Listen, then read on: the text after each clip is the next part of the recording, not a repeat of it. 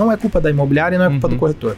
É culpa do modelo de negócio que a ele foi aplicado. Se você conhecer de fato a jornada de um corretor de imóvel, ele passa 80% fazendo coisas administrativas.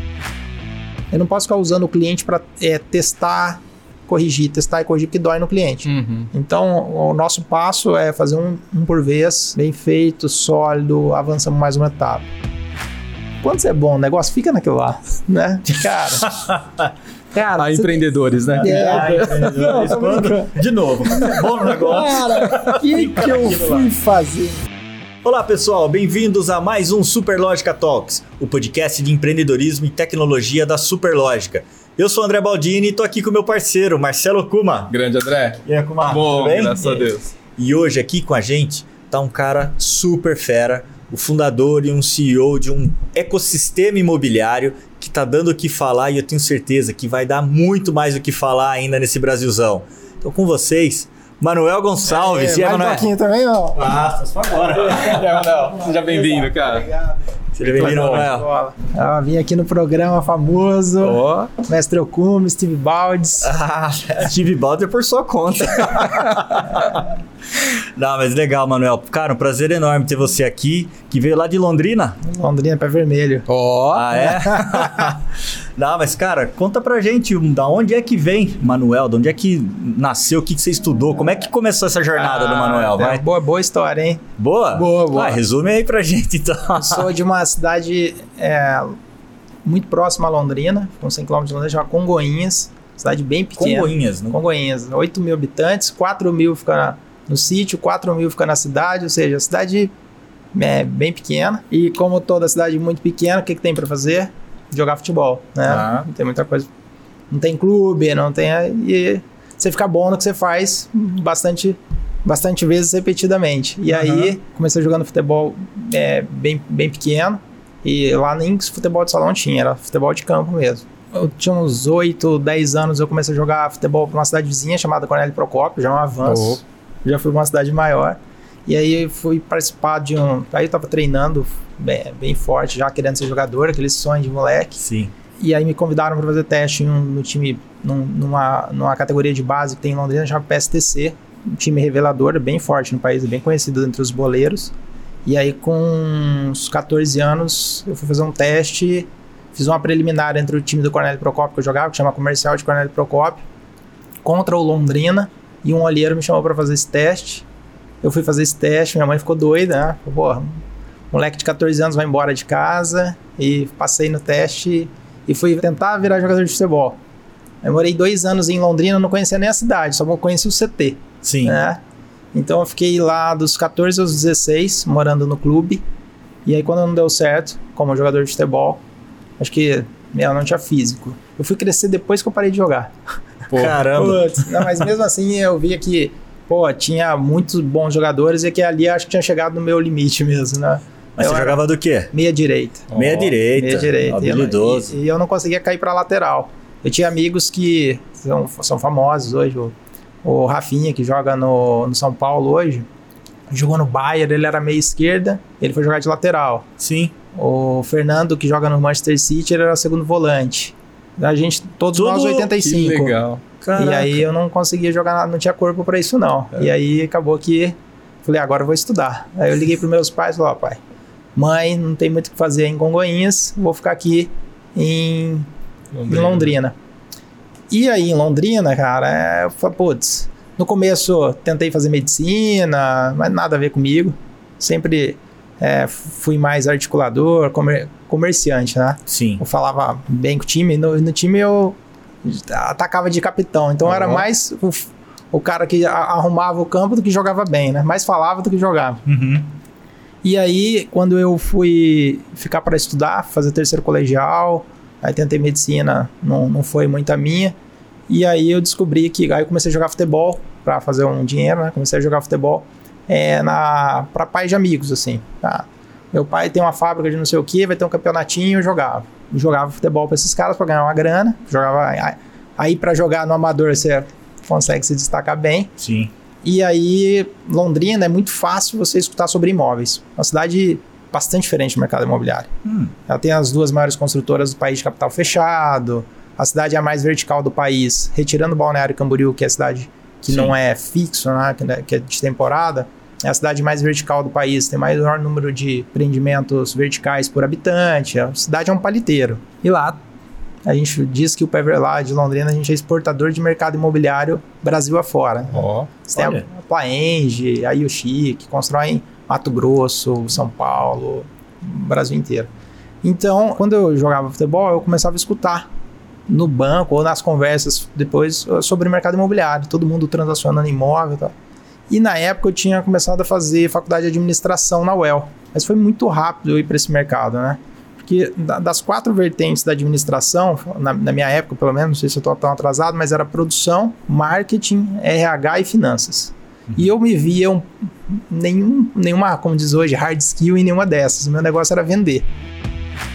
E acabou que no meio da faculdade já comecei a fazer uns tipos de operação em uma empresa, porque eu escutava muito esse negócio de vender imóvel comercial, comprar imóvel comercial, então comecei a, a- a assumir algumas oportunidades no- no networking que eu tinha feito. Então eu era jovem, mas tinha feito networking com o pessoal mais velho. Sim. Isso tinha uns 20 anos. E eu comecei a fazer uma operação numa empresa chamada Retrofit.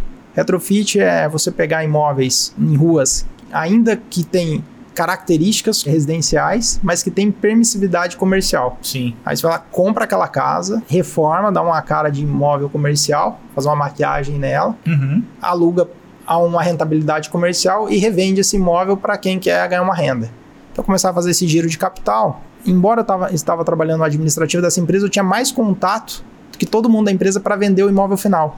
Que eu conhecia muito os Uhum. caras que tinham muita grana, que eu ia jogar bola junto, eu, eu que acabava vendendo os imóveis. Chegou um período que a empresa não tinha mais capital para fazer transação dentro de Londrina e eu comecei a pegar essas oportunidades, ó, já que a empresa que eu trabalhava não tinha mais capital para comprar, reformar e vender, porque tinha muita oportunidade, eu comecei a vender esses imóveis, Uhum. até que chegou um momento que eu decidi empreender, né? Falei, vou fazer isso aqui ah, no meu escritório do meu quarto lá. Sim. Então, meu primeiro investimento foi uma impressora Bacana. e aí, eu pegava os imóveis das imobiliárias, ligava para fazer parceria e pegava aquele imóvel que era que eu já sabia que tinha O característica perfil, né? perfil para retrofit, tirava tirava print das telas e fazia um book com como poderiam ser as fachadas e daí eu já vendia o investimento para antigamente o investidor que comprava o imóvel pronto, Uhum. ganhando uma rentabilidade na época de meio por cento, falava, ó, você consegue ganhar 1%. Se você comprar o imóvel, reformar o imóvel e ficar com aluguel. Então eu já comecei a dar o início da cadeia para alguns do- médicos, juiz, Uhum. pessoal que Sim. tinha uma boa renda e queria ter um extra e eu comecei a fazer esse tipo de trabalho, fazendo parceria com as imobiliárias, até que um dia um, um investidor falou, mané, não quero comprar não, mas eu quero vender. Hum. Investi numa empresa aqui, numa SPE, não sabia nem o que que era SPE na época. E eu tenho aqui, ó, 80 em- apartamentos na planta que a gente está construindo, a gente está na segunda laje. Não é nem no centro e nem na Gleba, é uma região de Londrina que é, que é top, assim. Como se fosse o Cambuí aqui. Sim. Palhanos. né? É, a Gleba Palhana. E aí ela é um bairro meio. Eu falei, pô, legal pra caramba ser um bairro meio. Outras oportunidades. Eu falei, às vezes enxergar o copo vazio, eu enxerguei o copo cheio e comecei a pensar algumas estratégias de venda que eu poderia conseguir comercializar aquele imóvel. Para mim, tudo era oportunidade. E aí o resto virou história. porque Daí eu montei a minha imobiliária a partir daí. Que bacana. Aí que eu entrei no mercado imobiliário, criando uma imobiliária. Depois o resto da história aí virou, Virou que virou. virou que virou. Ah, mas você vai contar esse resto da história, não para aí. não, porque, é, é óbvio, você começou com imobiliária e você deve ter enfrentado inúmeras dificuldades ali que talvez todo dono de imobiliária Sim. tenha, ou todo empreendimento no começo tenha. Ainda que você tivesse um material para comercializar, Ah, e, e esse compartilha material, com a gente né, Baldi, a dificuldade. esse, esse material, tipo, eu vou começar uma imobiliária tendo um empreendimento na planta para vender, todo mundo tem. Uhum. É porque as, imobili- as incorporadoras, difícil aquela que tem uma equipe própria e não venda através das imobiliárias Uhum, também. Sim. Tem. né? Basta você entender um nicho. Então, nicho, e aquele momento eu entendi que tinha uma oportunidade de escala, que antes era só o Manuel fazendo é, portfólios dentro de casa, fazendo parceria com as imobiliárias, ia lá e vendia porta a porta. Aham. Então essa ativação de clientes no porta a porta eu tinha ficado, é, tinha ficado bom nisso, né? Sim. Uhum. E aí quando eu tive essa oportunidade desse empreendimento, como você pode ter diversos na sua cidade aí que, putz, às vezes o imóvel não está encalhado, tudo é, um, é uma perspectiva que você pode relançar um produto. Uhum. E aí eu lembro que eu estava fazendo no último ano de faculdade, no último ano de faculdade, eu estava tendo uma matéria que chamava alavancagem financeira. E falei, ué, se dá para fazer alavancagem financeira com dinheiro, dá pra fazer alavancagem financeira O com imóveis. Então o que, que eu propus para o dono do, da consultora? Falei, ó, já que não está entrando caixa, pelo menos a tua obra já está faltando 18 meses para acabar, o que, que você acha de diminuir o pré-chaves Uhum. para 15% ou 20%? Uhum. Uma entradinha bem baixinha e o restante você recebe no financiamento, porque daí me dá condição de vender. Sim.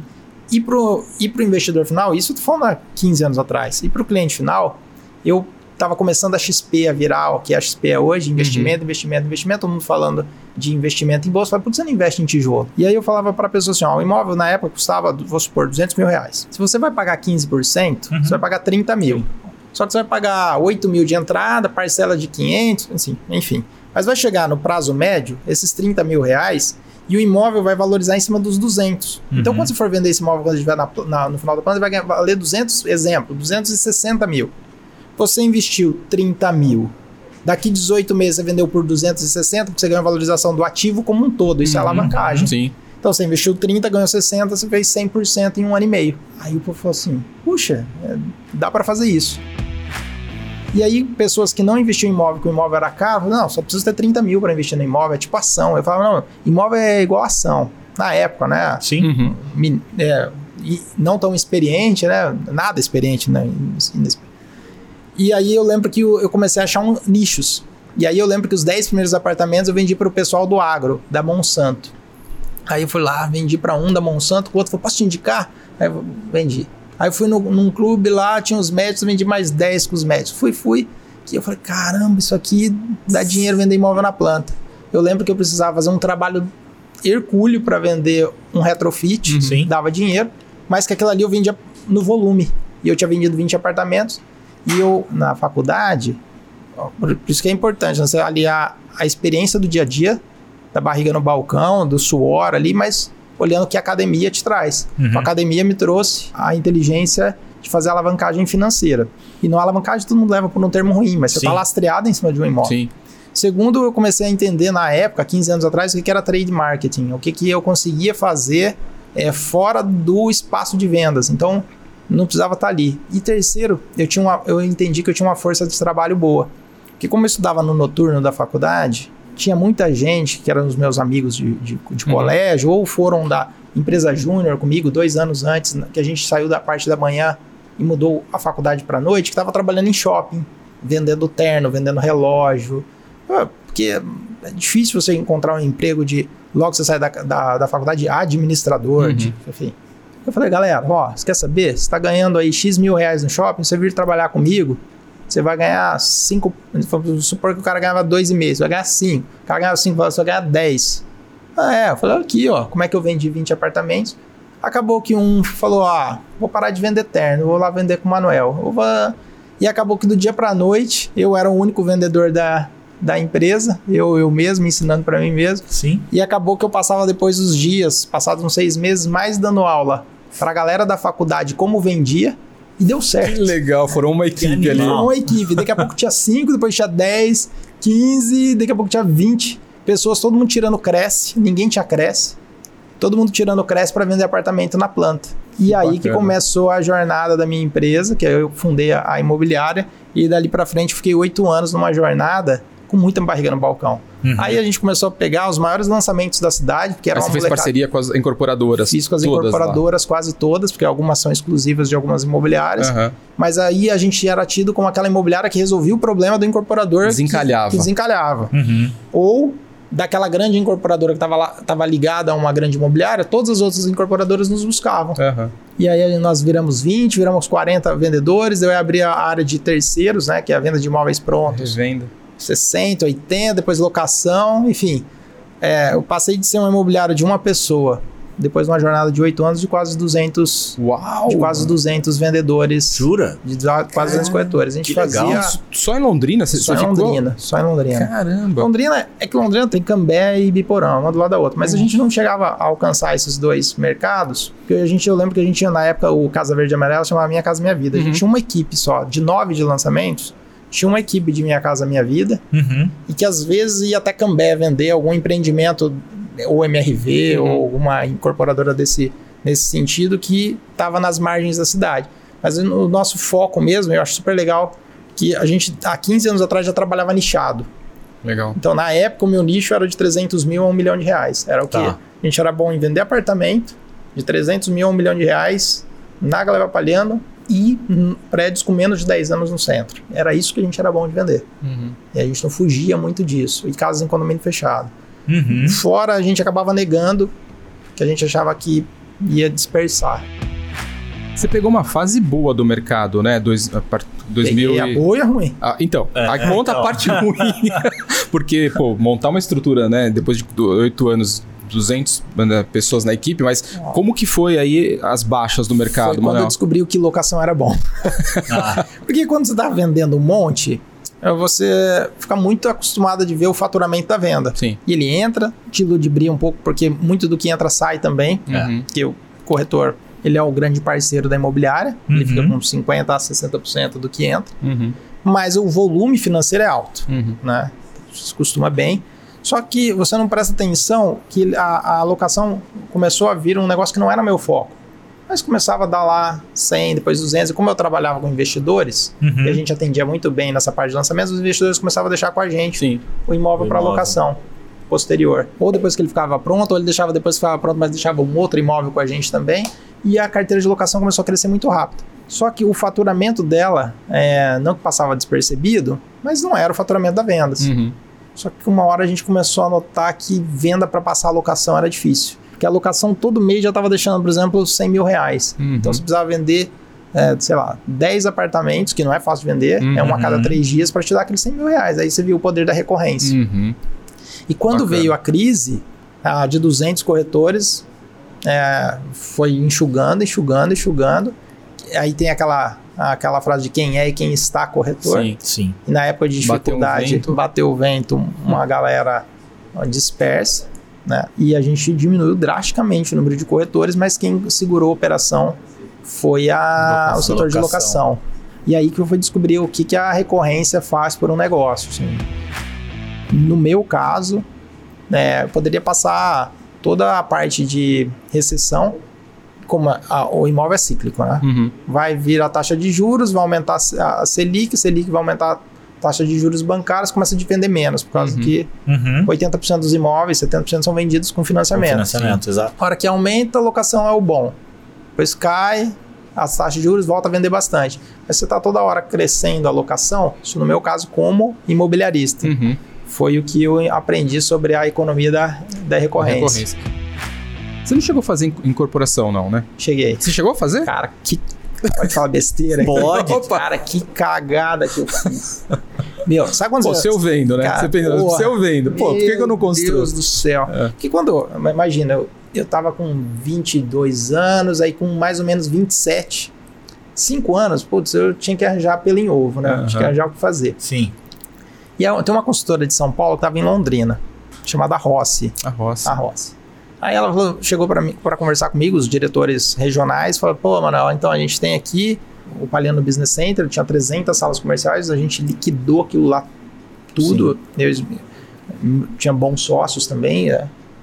E aí ele falou: pô, mas eu tenho esse aqui, que é um Minha Casa Minha Vida. Eu falei: cara, não lance como Rossi. Aqui em Londrina é complicado. Ou você lança alto padrão com uma marca Uhum. e o padrão a- abaixo você lança em outra, porque senão o cara não vai vir aqui comprar essa sala de alto padrão com esse nome. Aham. Aí Os caras putz, mas a gente tá pensando em sair de Londrina e tal. Ah, você quer saber? Vou voltar à minha época lá que eu juntava sócios para fazer retrofit e vou fazer um diferente. Falei, quantas unidades tem? Ele, ah, são 14 prédios, dá 224 unidades. Falei, é, vou arranjar a sarna pra me coçar. Puta. Quando você é bom o negócio, fica naquilo lá, né? Cara, cara, você- empreendedores, né? É? Não, tô brincando. De novo, é bom no negócio. Cara, o que, que eu fui lá. fazer? Porque é, você desviar do teu foco, tem, tem o empreendedor busca oportunidades, mas eu desviei muito do meu foco. Uhum. Porque entre vender e incorporar, Putz, é, É são uma- dois é, universos. são do- né, são dois universos. Sim. e aí eu aprendi que ganhava por, por, por mês e gastava por segundo obra. Tava indo tudo bem. Tava indo tudo bem. Putz, primeiro vem o problema do PBPQH, que é um trava-línguas, que você tem que ter um certificado para Uhum. lançar o Minha Casa Minha. Vida. É um certificado de qualidade. Depois você Tá. tem que conseguir ter GERIC, que era um certificado para o banco para você conseguir o financiamento para você construir e depois é, vender. Sim. E na época, só as grandes construtoras conseguiam financiar um imóvel já na planta. E o meu era Minha Casa Minha Vida. Só que eu quis vender, eu comprei, é, né, no final da história, comprei a SPE da Rossi, junto com sócios, e era na frente da universidade da PUC, da PUC em Londrina. Falei, ah, Uhum. vou vender como uma cidade universitária. E tentei, vendi super bem. No meio do caminho me aparece uma crise. Devolução. Não, eu já tinha vendido tudo. Eu tinha vendido tudo, 100% do empreendimento. E o banco foi lá e me emprestou mais dinheiro para eu fazer um outro empreendimento. Então, ah, já está Ah, garantido aqui. Basta um. Não basta um. É, ali. Não basta um, irmão.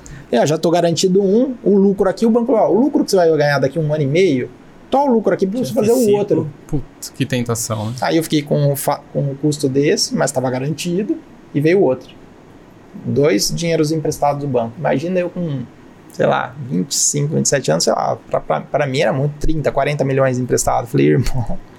E aí começou a, a- chegou a crise. E começa a devolver apartamento. E começa a devolver apartamento. Não tinha penalidade que tem hoje É. Uhum. e começa a devolver apartamento. Começa, nossa senhora. Aquilo, aí eu começava a vender o apartamento que eu tinha vendido a 140 por 120, Putz. por 115. Mas eu só queria zerar a posição, Sim. sabe? Sim. Uhum. Meu Deus do céu. Foi um aprendizado de vida, assim, ó. Eu, final da história, eu podia ter morrido, mas zerei. Podia ter Tá. morrido é, financeiramente de estresse. Eu rodava na cama de estresse, assim. Mas foi um baita, não nem imaginava que nesse podcast ia chegar nesse assunto. A, gente, a gente consegue tirar. A gente tá desenvolvendo, tá ficando bom nisso, né, cara? Caraca. Mas aí eu aprendi que, putz, foco é foco. Eu trabalhei dois anos pra zerar a posição. Tá. Saí é, zerado, ou seja, trabalhei pra caramba. Dois empreendimentos de alto, de, de alto volume financeiro, em que o dinheiro foi pra cadeia, né? A construção foi para é, pro construtor, pro Sim. empreiteiro, Sim. foi pra todo mundo, mas dinheiro não pra ficou. você, zero. E acabou que nesse erro, que é, diz o Napoleão Hill que em toda depressão tem uma, uma dádiva guardada, né? Uhum. Que foi a minha, dádiva, a minha dádiva guardada, porque minha imobiliária estava indo super bem. Eu podia passar pela recessão, que foi para o mercado de Uhum. incorporação, também foi para o mercado imobiliário, mas eu tinha carteira de locação. Sim. Uhum. Acabou que a gente vendeu a imobiliária, putz, eu não aguentava mais aquele estresse, por um erro em que. Um erro que. É, erro mesmo de análise, de saber que aquele pote não era pro meu tamanho. Tá. E aí a gente teve que se desfazer de um negócio para cobrir outro. E ainda me sobrou um, um pouco de dinheiro para eu recomeçar, vamos falar, recomeçar a vida. E aí que surgiu a árvore. Não, peraí, mas aí você, você é, vendeu a parte da, Da imobiliária, imobiliária. a parte A comercial, alocação. a locação, fico- você ficou Não, a gente vendeu a, toda a a- operação. toda a empresa. E aí a empresa não tinha. Putz, deu um desacordo comercial. No meio do caminho da venda, teve mais essa treta. E aí eu recebi, peguei a carteira de locação de volta do residual que ficou. Ah, Tá. E aí tinha uns, o- a gente já tinha se passado a ser, sei lá, o segundo ou terceiro maior player da cidade em locação. Uhum, E a gente olhou pro segundo ou terceiro, pro cara que era mais ou menos do nosso tamanho uhum. e vendeu. E eu vendi a carteira para ele. Que isso foi o dinheiro que sobrou para Já é, começar. pra eu re- re- é, empreender novamente. Mas sabe que é, nessa aprendizado da, da incorporação, eu tive muitos aprendizados, reuniões à noite, trabalhava cedo à tarde à noite para entender, porque eu tinha que manter a imobiliária em pé. Então, Uhum. quem fazia a imobiliária rodar? Ah, eu e mais um sócio. Uhum. E aí a gente tinha a galera. E nós éramos em quatro sócios, e dois estávamos tocando a incorporadora. Uhum. E a gente se resolvia à noite, toda noite, para resolver o trabalho. Então, todo mundo era ciente de tudo. Então, rolou que eu aprendi muitas finanças, e é, Uhum. finanças mesmo. Pesada, eu aprendi na incorporação. Legal. DRE, balanço, a fundo, empréstimo, cobertura, tudo. Tipos de seguro, tudo eu aprendi ali, porque eu precisava ajudar a resolver o problema. Uhum. E no dia a dia eu trabalhava na imobiliária. Então eu sempre tive a barriga no balcão na imobiliária, quando eu começava a entender que a gente só tinha chegado onde a gente havia chegado, que não foi por acaso. A gente tinha, há 10 anos atrás, conseguido colocar uma camada, não tô falando que nada parecido com o que é hoje, mas uma Uhum. camada de tecnologia muito maior do que a das outras imobiliárias. Uhum. Imagina que eu tinha lá 25, 27 anos, e os meus pares donos de imobiliária, geralmente pessoas um pouco mais velhas, Hum. que não tem esse, esse contato tão forte com a imobiliária. E quando aconteceu tudo isso, junto veio a caída dos jornais. Então, Uhum. antigamente tinha muito classificados, Sim, telefone, era, né? era o maior, era o maior canal é, de vendas de uma imobiliária e a gente já tinha conseguido levar o terceiros da nossa imobiliária a vender mais pelo Facebook e pelo Google. Tá. Só que quando eu vendia a, a empresa, muito dono de imobiliária me ligava. Porque me respeitava também, né? Pô, então o cara tinha uma, uma- teve uma imobiliária muito grande, vendeu. Então eu vou escutar o que, que esse cara fez Uhum. é, no mercado imobiliário. Porque eu tinha muita barriga no balcão, seja em lançamentos, terceiros ou, ou locação. E aí os donos das imobiliárias me ligavam e falavam, mano, é, às vezes não acreditava no filho, mas em mim que já tinha Sim. empreendido no mesma cadeira que ele, sabia que não era nada de mas- família, nada que eu tinha construído do zero. E não só da minha cidade, de algumas outras cidades me ligavam, porque a gente tinha um, um grupo de imobiliaristas da Sim. região, e eles me ligavam, pô, o que, que você fez lá? Vem cá, tomar um café comigo, vem cá. Ah, acabei de vender meu imobiliário, preciso ganhar dinheiro, né? Uhum. E, e eu sabia que eu, eu, eu, sempre imaginava assim, eu tinha um, algo que eu queria empreender no mercado de tecnologia, mas você fica com aquele. Outra dica para os empreendedores aí de plantão. Você fica muito com medo de não estar nos grandes centros. Ah, não Uhum. tô em São Paulo, não tô para captar na Faria Lima, enfim. Mas se você faz algo é, bem feito, ainda hoje, com essa pós-pandemia, com a descentralização, com call, com essas coisas, você consegue empreender e tem muita gente boa Sim. é, alocada. Brasil afora. E aí eu sempre tive muita vontade de empreender com tecnologia, por quê que eu tinha? É, porque eu, enquanto dono de imobiliário, eu ficava emputecido com o que acontecia comigo. Mas Uhum. Porque eu tinha que ter o meu CRM, aí eu queria fazer uma jornada diferente para o meu cliente, Uhum. e eu não conseguia, e eu sempre tenho um lema, acho que desde a imobiliária lá atrás, até hoje eu falo a mesma frase pro meu time, né? No mercado imobiliário. E eu não saio do mercado imobiliário, que é o- é a minha paixão. Né? O que, que eu faço de diferencial tangível, competitivo, para o proprietário do imóvel, ou para o cliente que quer comprar ou quer alugar, ou o que, que eu faço de diferente tangível para o corretor que está comigo, Uhum. para a gente fazer esse negócio ser melhor. Então eu ficava buscando é, modalidades, e aí que eu fui descobrir o que, que era API, o que, que era isso, o que, que era aquilo, como que juntava um software com o outro. Mas ainda eu era um jovem empreendedor que não tinha cuidado, não tinha dia filho para né? cuidar, não tinha. Então eu acabava levando minha noite inteira para fazer aquilo ali. Sim. E eu tinha uma facilidade, jovem, mexia com aquilo. Que, porra, não é, o- não, é o não é o dia a dia do dono da imobiliária. Uhum. O cara tem uma Exato. habilidade de ser muito, com certeza, mil vezes melhor do que eu era em negociação, no dia a dia. Tô ali negociando, ajudo o corretor a fechar negócio. Aí quando ele tira a barriga do balcão de fechar negócio, ele vai lá para a retaguarda da imobiliária dele para montar essa melhor experiência Uhum. por conta da competitividade no mercado, o balcão dele fica descoberto, ele deixa de faturar. Aí ele vai lá e fica quebrando cabeça com mil software, ele fica nervoso. Pra como eu ficava, para gerir, e não uma coisa não conversa com a outra. Uhum. Você tem que fazer um monte de puxadinho de CRM com um negócio que envia e-mail, com algum aplicativo que. Aplicativo, na época era WhatsApp que manda pro corretor para avisar ele, enfim. Você tinha que fazer um emaranhado de coisas que não cas- oh, A experiência ficava muito ruim. Uhum. Sim. Muito recorte, né? Ainda assim, eu tinha um playbookzinho de como montar essa operaçãozinha. E o pessoal me pedia, ó, monta essa operação aí para mim, pra um mínimo azeitado. Mas deixa eu só questionar uma coisa. Ah. Desculpa até te interromper. Vamos tentar cra... tempo na história. Quando que isso? Quando que isso foi? Você saiu da imobiliária e começou essas conversas. 17 para 18. Ah, 17. 17. 2017. 17. Passei a crise. A, a pesada da crise foi Sim. 15 para 16. 16, exato.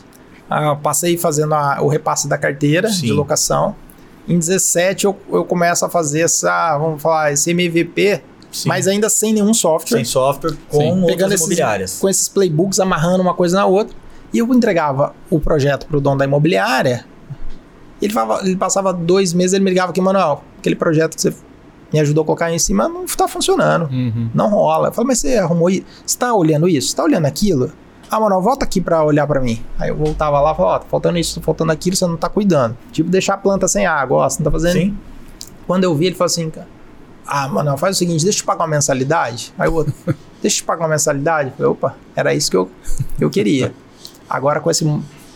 Aí eu vou procurar mais clientes. Antes, antes de botar um código no ar, gastar dinheiro, vou vender se esse, esse ecossistema, esse, essa junção de jornada do cliente Uhum. faz sentido. Uhum. Aí um começou a comprar, outro começou a comprar, daí um cara lá de Bragança Paulista ficou sabendo, depois outro cara de Araraquara ficou sabendo, onde São José dos Campos ficou sabendo. Um imobiliarista foi falando com o outro e foram me ligando até que um momento, falei, ah, sei lá, tem 15, 20 clientes me pagando mensalidade, isso não está mais escalável. Uhum. Né, eu usava, eu Essa mensalidade era para uma consultoria que você é, dava. Era como era muito handmade, era Uhum. mais caro. Tá. Uhum. né? Então dava um, como a gente é um SaaS bom, né? Mas não era SaaS, né? Era só no tem o, o software, era, só o né? Pô, Manuel as Manuel era Manuel as a Service. Manuel Tayana, minha esposa, cara, trabalhava, falou assim, ó, nós vamos vencer, mas ó, primeiro precisa trabalhar muito. Aham. E ela é quem fazia as a, a Tayana, minha esposa era a API. Ah, tá. Ela que passava do Ctrl C, Ctrl V de um software pro outro, fazia o negócio acontecer. E aí, que foi que, pô, desenvolvendo a jornada, falei, cara, isso aqui não vai escalar. Vou precisar pelo menos do core do negócio aqui. Eu pensava assim, o que, que é que eu vou fazer para imobiliária? Dar um diferencial tangível, competitivo para vender o imóvel mais fácil para o proprietário. Então, ah, eu preciso ter que, primeiro, ele não tenha que fazer onbo- eh, tirar de uma ferramenta e trazer para outra. Preciso fazer o onboarding para ele. Uhum. O meu o CRM não precisa ter tudo que os CRMs têm. Eu preciso ter um CRM. é, cada imobiliária se adapta a um. Então, eu tenho um CRM que vai se adaptar muito bem para uma grande imobiliária de imputar informações, mas não. Tem uma outra tese, que é fazer um CRM transacional. É, sem ter um monte de funcionalidades que o CRM tradicional tem, isso foi na época. É, quais são as funcionalidades básicas para eu transacionar melhor? Como eu posso fazer um funil de vendas aqui que eu transaciono melhor? E, e- e antes disso, para eu transacionar melhor, eu preciso ter um imóvel melhor é, anunciado. Então, Sim. como eu gamifico esse imóvel para que ele, eu pegue só a nata dos imóveis? Vamos pegar lá uma empresa de calça jeans. Uhum. Você vai comprar uma empresa de calça jeans, você vai no centrão lá, tá tudo no balaio misturado, Uhum. mais difícil de vender. Você vai no shopping, tá tudo, no organizadinho cabide, bonitinho. vende-se mais e com mais margem, com mais Sim. facilidade. Então, ó, tem que, para dar competitividade para uma imobiliária versus a outras imobiliárias, eu preciso arrumar o listing. A primeira tese do software era deixar um listing bem azeitado e que para o outro lado, para o lead, ou para o comprador ou para o vendedor, eu tivesse uma facilidade de navegação que ele encontrasse por mapa, por descritivos, que o Google falasse dos, de tudo que tem na região, fazer API com o Google no bairro, enfim. Então essa foi a tese inicial, eu dando melhoria para o proprietário e melhoria para o lead, e ainda assim o corretor ainda tinha que se virar um pouco. Uhum. Num CRM nosso que era, peço muito obrigado para os nossos primeiros clientes, que foi um, era terrível, mas ele era muito mais simples. Uhum. Ele era terrível do ponto de vista é, de user-friendly, de Sim, usabilidade, mas ele era Ele resolvia. focado, res- resolvia. Uhum. Tem Olho na CRM jornada que tinha do cliente, né? Pum, pum, pum. milhão de botão, mas aqui ele fazia transacionar melhor. Falei, Opa. Só que ainda você pegava só o começo da curva, os early, os early adopters. Você pegava as imobiliárias que queriam de fato saber que o mundo, isso em 2018 para 2019, estava mudando para Uhum. o transacional e que ela precisava ter mais competitividade do que um monte de firula lá. Uhum. Só que como a gente sabe que é nós que temos que se adaptar ao mercado, não o mercado a gente, eu falei, cara, se a gente não começar a fazer pelo menos o básico de um CRM dentro do nosso sistema, para que a imobiliária possa migrar e ela não ter que se adaptar a gente, mas ela poder usar o nosso melhor, sem ela ter que mo- modificar muito o jeito dela viver, é nós quem temos que correr atrás. E a gente começou a fazer uma abrir o nosso aplicativo. Então era muito focado no aplicativo do corretor, porque daí eu fazia o seguinte: se eu tenho um bom imóvel e eu tenho uma pessoa que está navegando o lead, olhando para esse imóvel e fazendo match ali do, Uhum. do Tinder, eu só preciso ter um aplicativo bom para mandar para o corretor. Uhum. E a gente ficava é, louco porque a imobiliária fecha, né? O cliente ele vê o imóvel depois que ele saiu do trabalho. Sim. Sim. Então a maioria das navegações e dos leads chegam pós 18 horas. Aí o lead vai lá e converte às 9 horas da noite no imóvel, 9 horas da noite a imobiliária está fechada. Contrassenso, né? Se eu quero dar um diferencial tangível para o proprietário e vender o imóvel dele e eu quero atender bem esse cliente, não é 12 horas depois, 9 horas da manhã, quando a imobiliária abre, é que eu vou dar atendimento. Então a primeira lógica que a gente fez foi: bom, se acontecer um match aqui, eu tenho que mandar no aplicativo do corretor. Então a gente focou em primeiro dar o atendimento rápido para não perder a transação. Sim. Que era um match diferente de eu ter que imputar o nome do cliente igual um CRM, fazer isso, funcionalidade daquilo. Não, era preciso atender rápido. Uhum. Atender rápido e o corretor não pode ficar mudando isso aí. Ah, e se o corretor não atender rápido? O cliente está lá esperando. Como que eu tiro esse atendimento desse corretor? Que às vezes até a captação é dele, ele estaria ganhando dinheiro e não está ganhando, e eu mando para outro corretor. E a gente começou a olhar é, funcionalidades que dessem agilidade em aumentar a taxa de conversão de transação de uma imobiliária. Existe uma tese, não tem? Se você conseguir atender te- o, o tempo Tem. influencia drasticamente O tempo de retorno, na, né? O tempo de retorno influencia drasticamente no tempo de fechamento do Sim. Não só no tempo de fechamento do negócio, mas no fechamento do negócio, né? É, no o- sucesso. O, os- o Zap eu, eu acho que a, a- a reportagem era do Zap Mob, eu, putz, faz muito tempo atrás, que eu, eu lembro que eu, que eu vi essa palestra no Connect Mob, Uhum. Tá. há uns quatro anos atrás, três anos atrás, que era muito interessante. Eu lembro na, na química que o carbono ele vai perdendo a meia-vida, né? Hum. E o lead tem uma meia-vida. A cada dois minutos ele perde uma meia-vida. Então, se eu tinha 100% de chance de fechar com ele, passou dois minutos eu tenho 50, passou mais dois minutos eu tenho 25, passou mais dois minutos eu tenho 25% de chance e ele vai quebrando meia-vida a cada dois minutos. E me lembrei da química lá, Uhum. né? Sim. E, e fazia total sentido aquilo para mim. Porque se o cliente ele converteu no call to no, no botão No ali do botão. site, no call to action, e, e falou, deu a levantada de mão, meu nome, meu telefone, meu e-mail, eu quero ver esse imóvel, Uhum. é a mesma coisa ele tá batendo na porta da tua loja Sim, e ninguém abre ninguém a porta. tá- Exatamente. É, verdade. Passou dois minutos, ele abre outra página.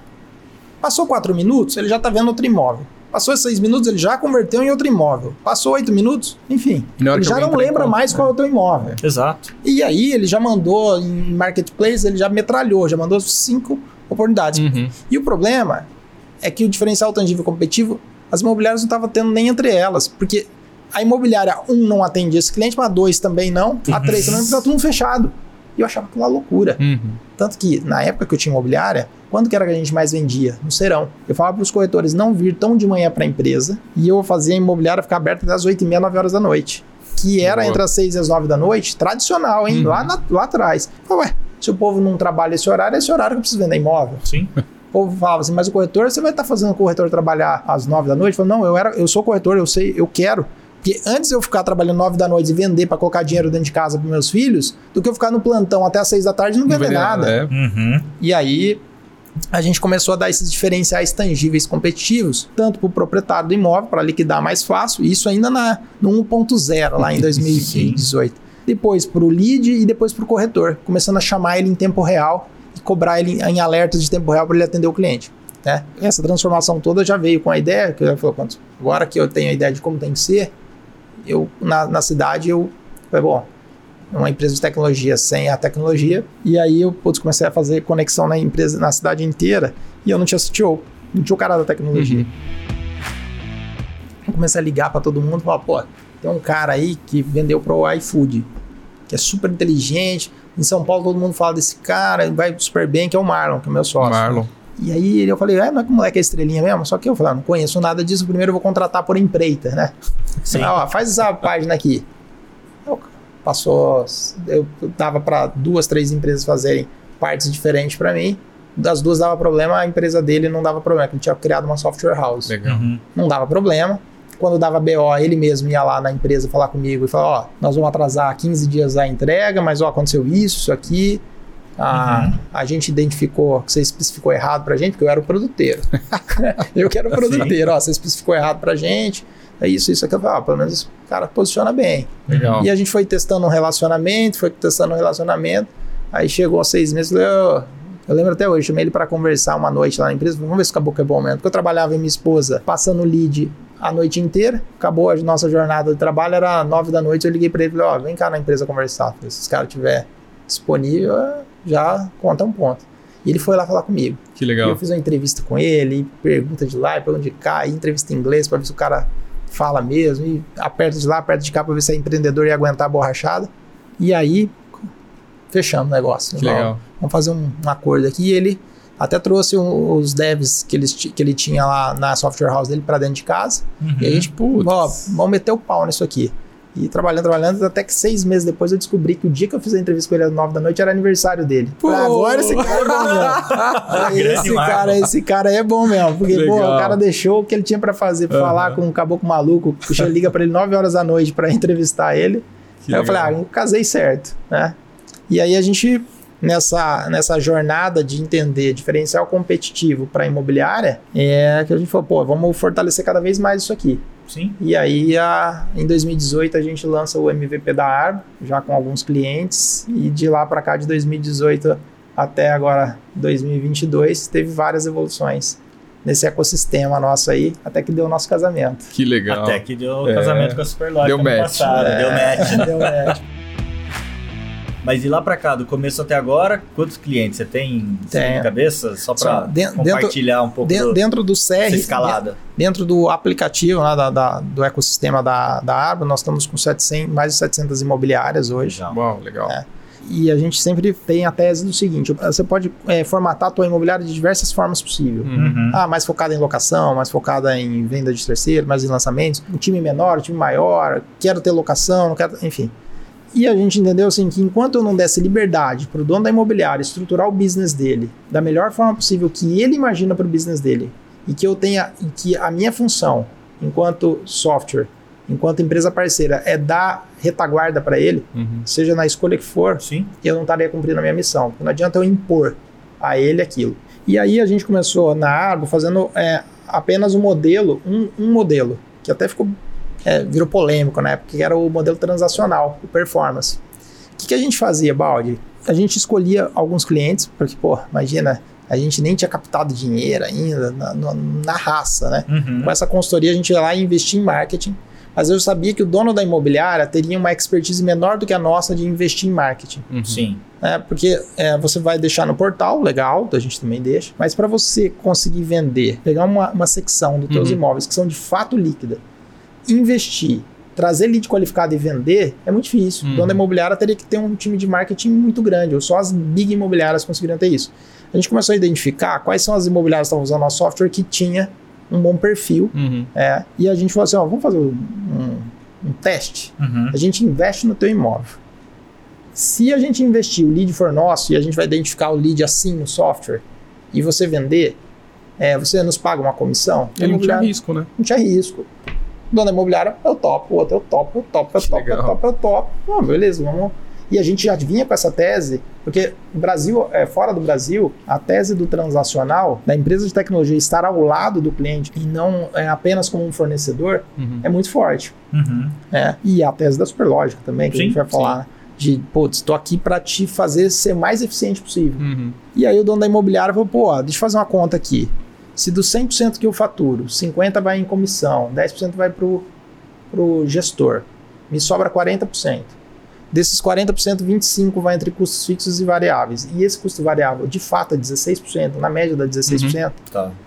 Se eu vou pagar para você 16%, que era a taxa da arma, 16%, 15%, 16% sobre a venda, esse é um custo variável que eu já estaria pagando. Sim. E eu só pago se eu vender. Então, se eu vendo 3 milhões e o lead é meu, eu vou continuar vendendo 3 milhões, a Arbo não ganha nada. Mas se eu vender 3 milhões e mais um de Arbo, eu ganhei mais um milhão na mesa. E eu vou lá e compartilho esse sucesso é, com vocês. E, e assim começou e nunca voltou para trás esse produto. Que bacana. Todo mundo falava que isso era maluquice, que era maluquice, que num Brasil onde tem o chapéu, onde tem o bypass, onde tem. Meu, sempre foi muito sinérgico nosso com as imobiliárias, porque mostra de fato que se você ganha, eu ganho. Se você sim, perde, eu perco. Sim, sim. Né? E o risco estava do nosso lado entendendo assim, ó, cara, você está fazendo o teu melhor lá na área comercial e nós estamos fazendo o nosso melhor aqui, tanto na área de tecnologia quanto na área de marketing. Uhum. Bacana. Por que, que o nosso software ficou começando a ficar cada vez mais transacional? Porque essas empresas estavam no nosso lado, vendendo com a gente, falando, Manuel, coloca isso no software, porque daí a gente vai dar um gatilho mental aqui que vai vender mais. Uhum. E como a gente estava sempre procurando vender mais, porque quanto mais a gente vendesse, mais a gente ganhava, ah, pô, vamos fazer isso. Agradável. E aí a gente começou a focar só nas funcionalidades transacionais. Sim. E o software foi ficando cada vez mais transacional. E o cliente que não queria estar no performance, uhum. onde a gente investisse no marketing, ele pegava esses benefícios para ele também. Legal. Porque tudo que tinha, que a gente lançava de funcionalidade para quem era cliente performance, ia para os outros clientes também. E aí o software foi ficando mais transacional, até que chegou um momento que a gente começou a ter muito cliente, falou assim, putz, saiu da cauda longa, uhum, de só uhum. poucos clientes quererem, para muitos clientes começarem a, a, querer 60, 70 novos clientes por mês,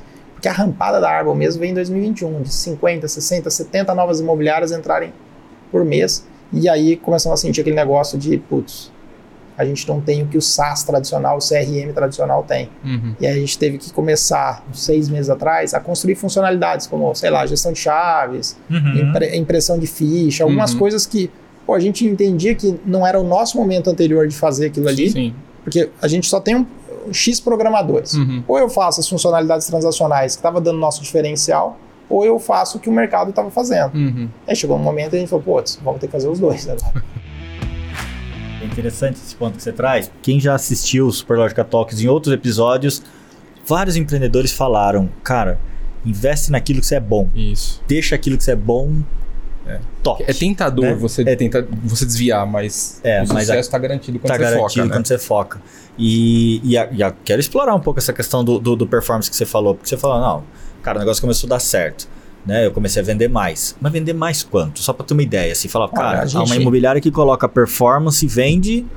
É, hum, é, é, ela, mais assim, rápido, é melhor, né? A gente, o que a gente vê no nosso software, tá? E Tá. não é uma jornada, tipo, ah, falando 10 imobiliárias, falando 700 imobiliárias. Sim. Que o tempo de venda de um imóvel dura na casa de 65 dias. O que, que Tá. é isso? Entre ele ser anunciado e ser vendido, não é toda a carteira. Claro. Se eu anunciar toda a carteira, tem imóvel sujo, tem Sim. imóvel que é, foi cadastrado pelo corretor. Eu só analiso os que foram vendidos. Uhum. Ok. O que, que tem de semelhante dos imóveis que foram vendidos? Ah, em, em sua maioria foram apartamentos, em sua maioria foram nesse ticket, nessa cidade. Mas é, o tempo médio da venda dos imóveis que foram vendidos são de 65 dias. Uhum.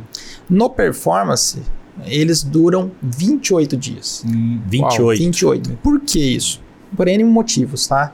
É, o primeiro motivo é que a gente, é, quando hoje está muito mais avançado, a gente faz é, consulta de Big Data para entender valores dos imóveis. Então, se a gente tem lá 100 mil imóveis que estão nas nossas imobiliárias de performance, quais são os 10 mil de fato bom para não pulverizar o dinheiro? Uhum.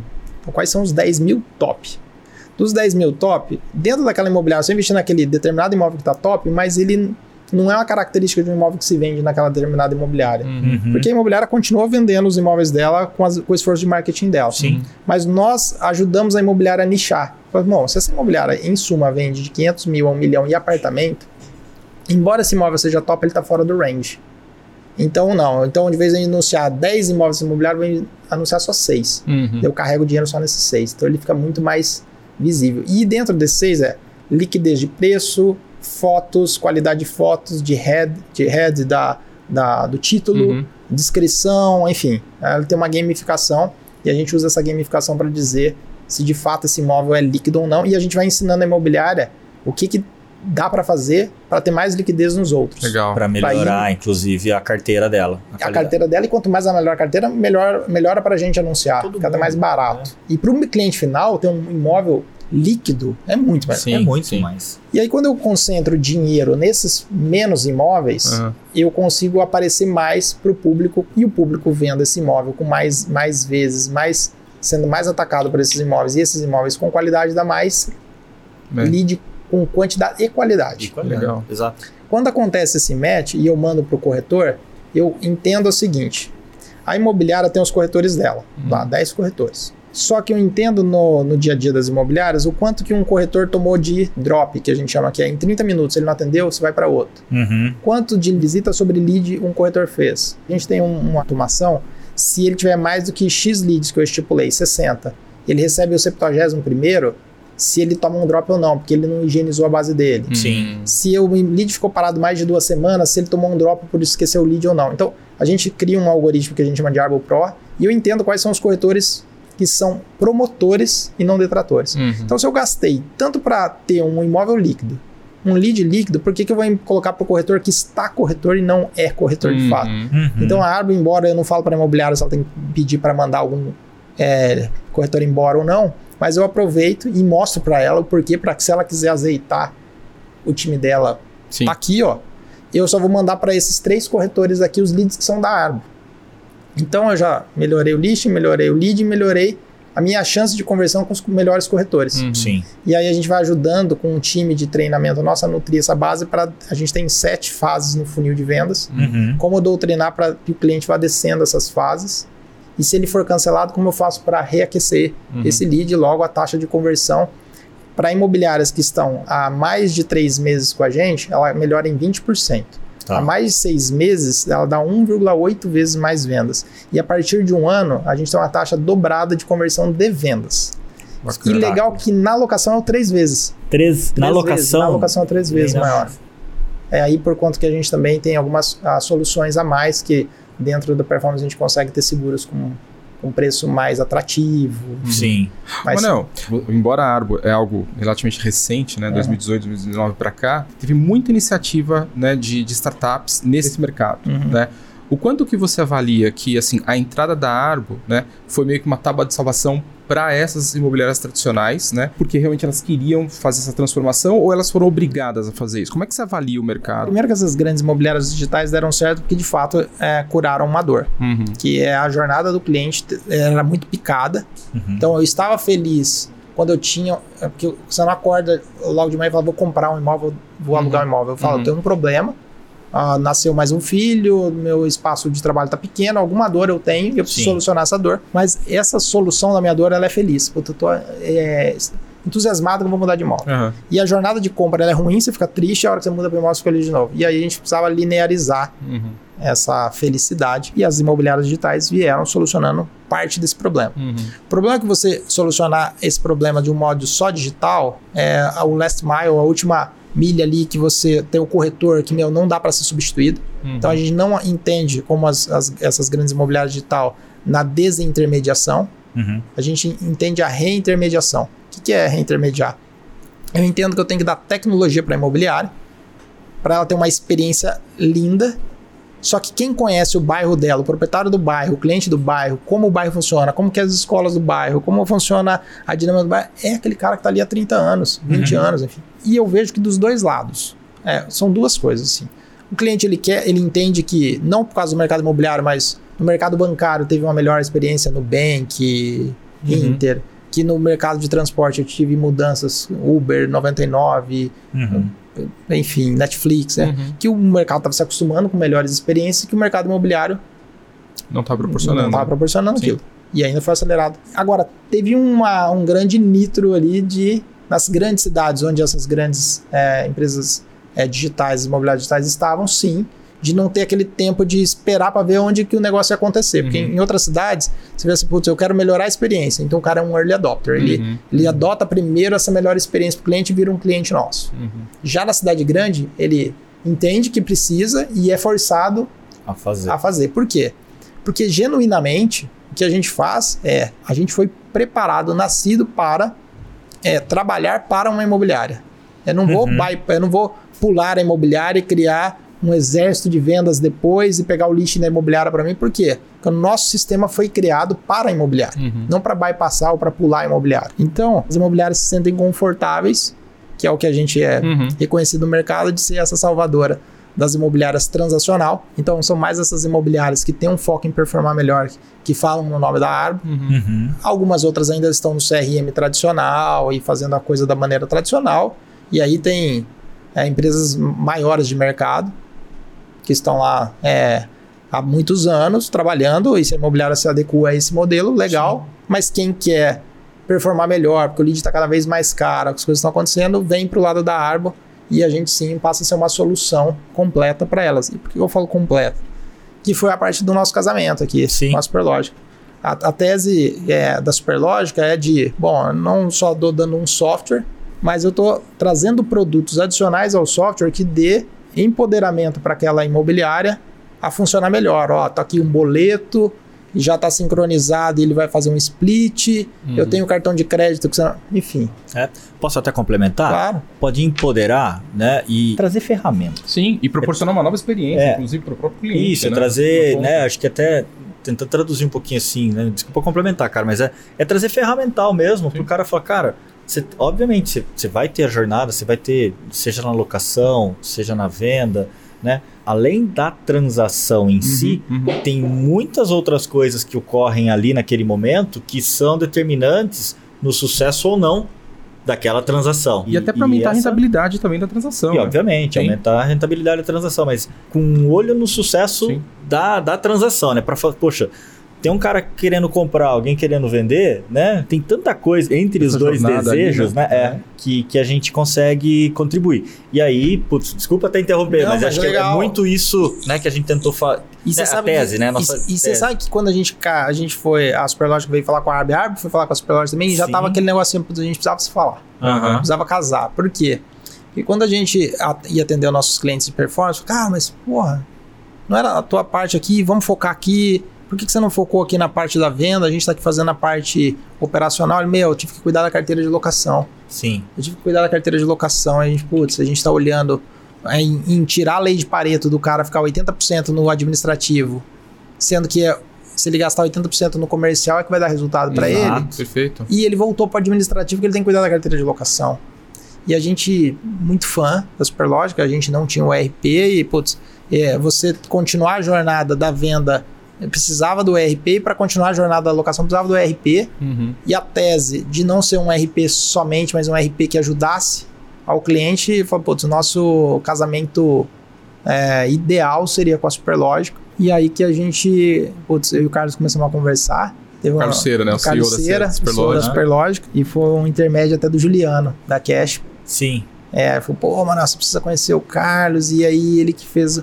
Pô, o Juliano foi o santo casamenteiro aí, né? e aí... Que já teve aqui com a gente. Já, pô, É. o Juliano é fera demais. Muito, muito fera. E, cara, não, pra mim, o, o Juliano me passa uma segurança, ele fala, fala, pô, é isso mesmo. E ele te ajuda a, a construir. Às vezes a tese já tá na cabeça dele, mas ele te ajuda, ele te ajuda a ir formando junto que você já compra o peixe dele. É um, Legal. ele é um baita vendedor, né? e aí o Juliano falou, "Pô, vamos começar a conversar. E o namoro durou de fevereiro, durou quase um ano. A gente foi assinar o nosso deal aí juntos no dia 31 de janeiro. Uhum. Já deu um ano. Nas- É. é, passou de um filho, né? E aí, pô, foi super legal, porque a gente veio amadurecendo. Como que seria no futuro? O que, que a gente ia fazer na jornada melhor pro proprietário da imobiliária? Como que ia ser melhor Construindo pro junto proprietário também, do né? imóvel? Foi construindo junto. Legal. Então virou natural o casamento. Sim. Porque a gente veio numa troca de ideias tão legal durante um ano, falou, "Ah, agora como é que tá aí, como é que tá aqui, vamos, vamos casar. Que legal. É, e agora que você lançou a pista aí, a gente quer saber, né, cara? Conta até onde você pode, se for o caso, mas. Não, e, aliás, o que é que vem essa Qual que é essa visão de futuro, né? É. Não, e aliás, abrindo parênteses, né, Baldini, se você também tem algum negócio, né, uma startup, um negócio bacana, né, que tem a ver com o fit do né, da, da Superlógica, pô, entre em contato com a gente, faz também, né, o Exato, que o Anel fez, né? Da própria Arbo também. É, né? da própria Tanto no Arbo. mercado condominial quanto no mercado imobiliário, a gente tá, Sim. tá trabalhando e tá sempre aberto a, a entender alternativas e possibilidades. Sempre primando para trazer, seja para administrador de condomínio, para imobiliária, pô, condições de fechar negócio, de, Claro. faz, de gerir melhor, de, enfim, né? De Bacana. poder crescer. Sim, né? é isso aí.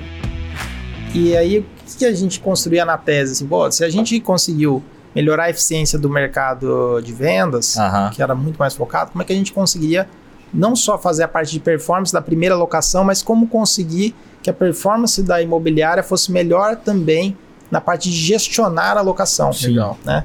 E aí ele Back-office ficar focado no que ele realmente sabe fazer, que é transação Uhum. e, se- e relacionamento com o cliente. E aí a gente, da mesma forma que a gente criou o Arbo Performance, é que o cliente pode ou não se aderir a ele, Uhum. a gente falou, assim, putz, e, e tem um tempo na, numa imobiliária, eu tive imobiliária e eu sei exatamente esse número. Quando você é pequeno, quando você é médio, você é grande. Que tem um tempo de arrebentação da onda. Sabe quando você vai pro Ah. mar querer pegar um surfar a onda? Você tem que passar a primeira, bate a onda, você volta para trás, bate a onda, você volta para trás, até que você consegue passar a fase de arrebentação. Que quando você começa a formar uma carteira de locação, ela não te dá, ela, o dinheiro que entra, ele não entra limpo. Você tem um time que você tem que para atender, enfim. Sim.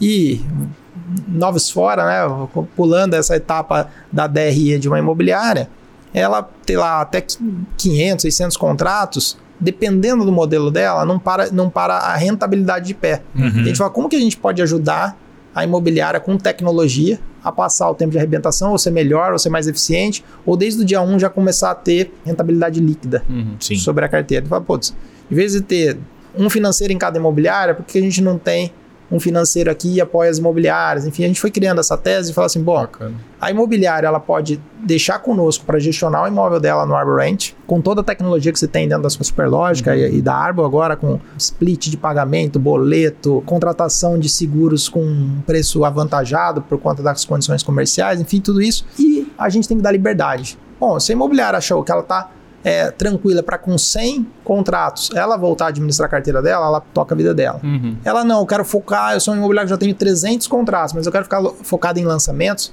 mas Uhum. eu quero ter a recorrência líquida é, do imóvel. Bom, deixa lá, cuidando. Ou, no dia 1, eu quero é, ter a minha carteira de locação gestionada por mim. Ótimo. Não, usa o Arbor Rent, usa o nosso ERP. E dentro do ERP, para esse cara que quer ter 1 a 100 mil contratos de locações, o que, que a gente pode fazer de melhor é, para que ele tenha uma experiência para o cliente dele de ótima jornada. Porque o Arbor Ranch ele é como se fosse uma grande gestora que demanda inovações para dentro do ERP.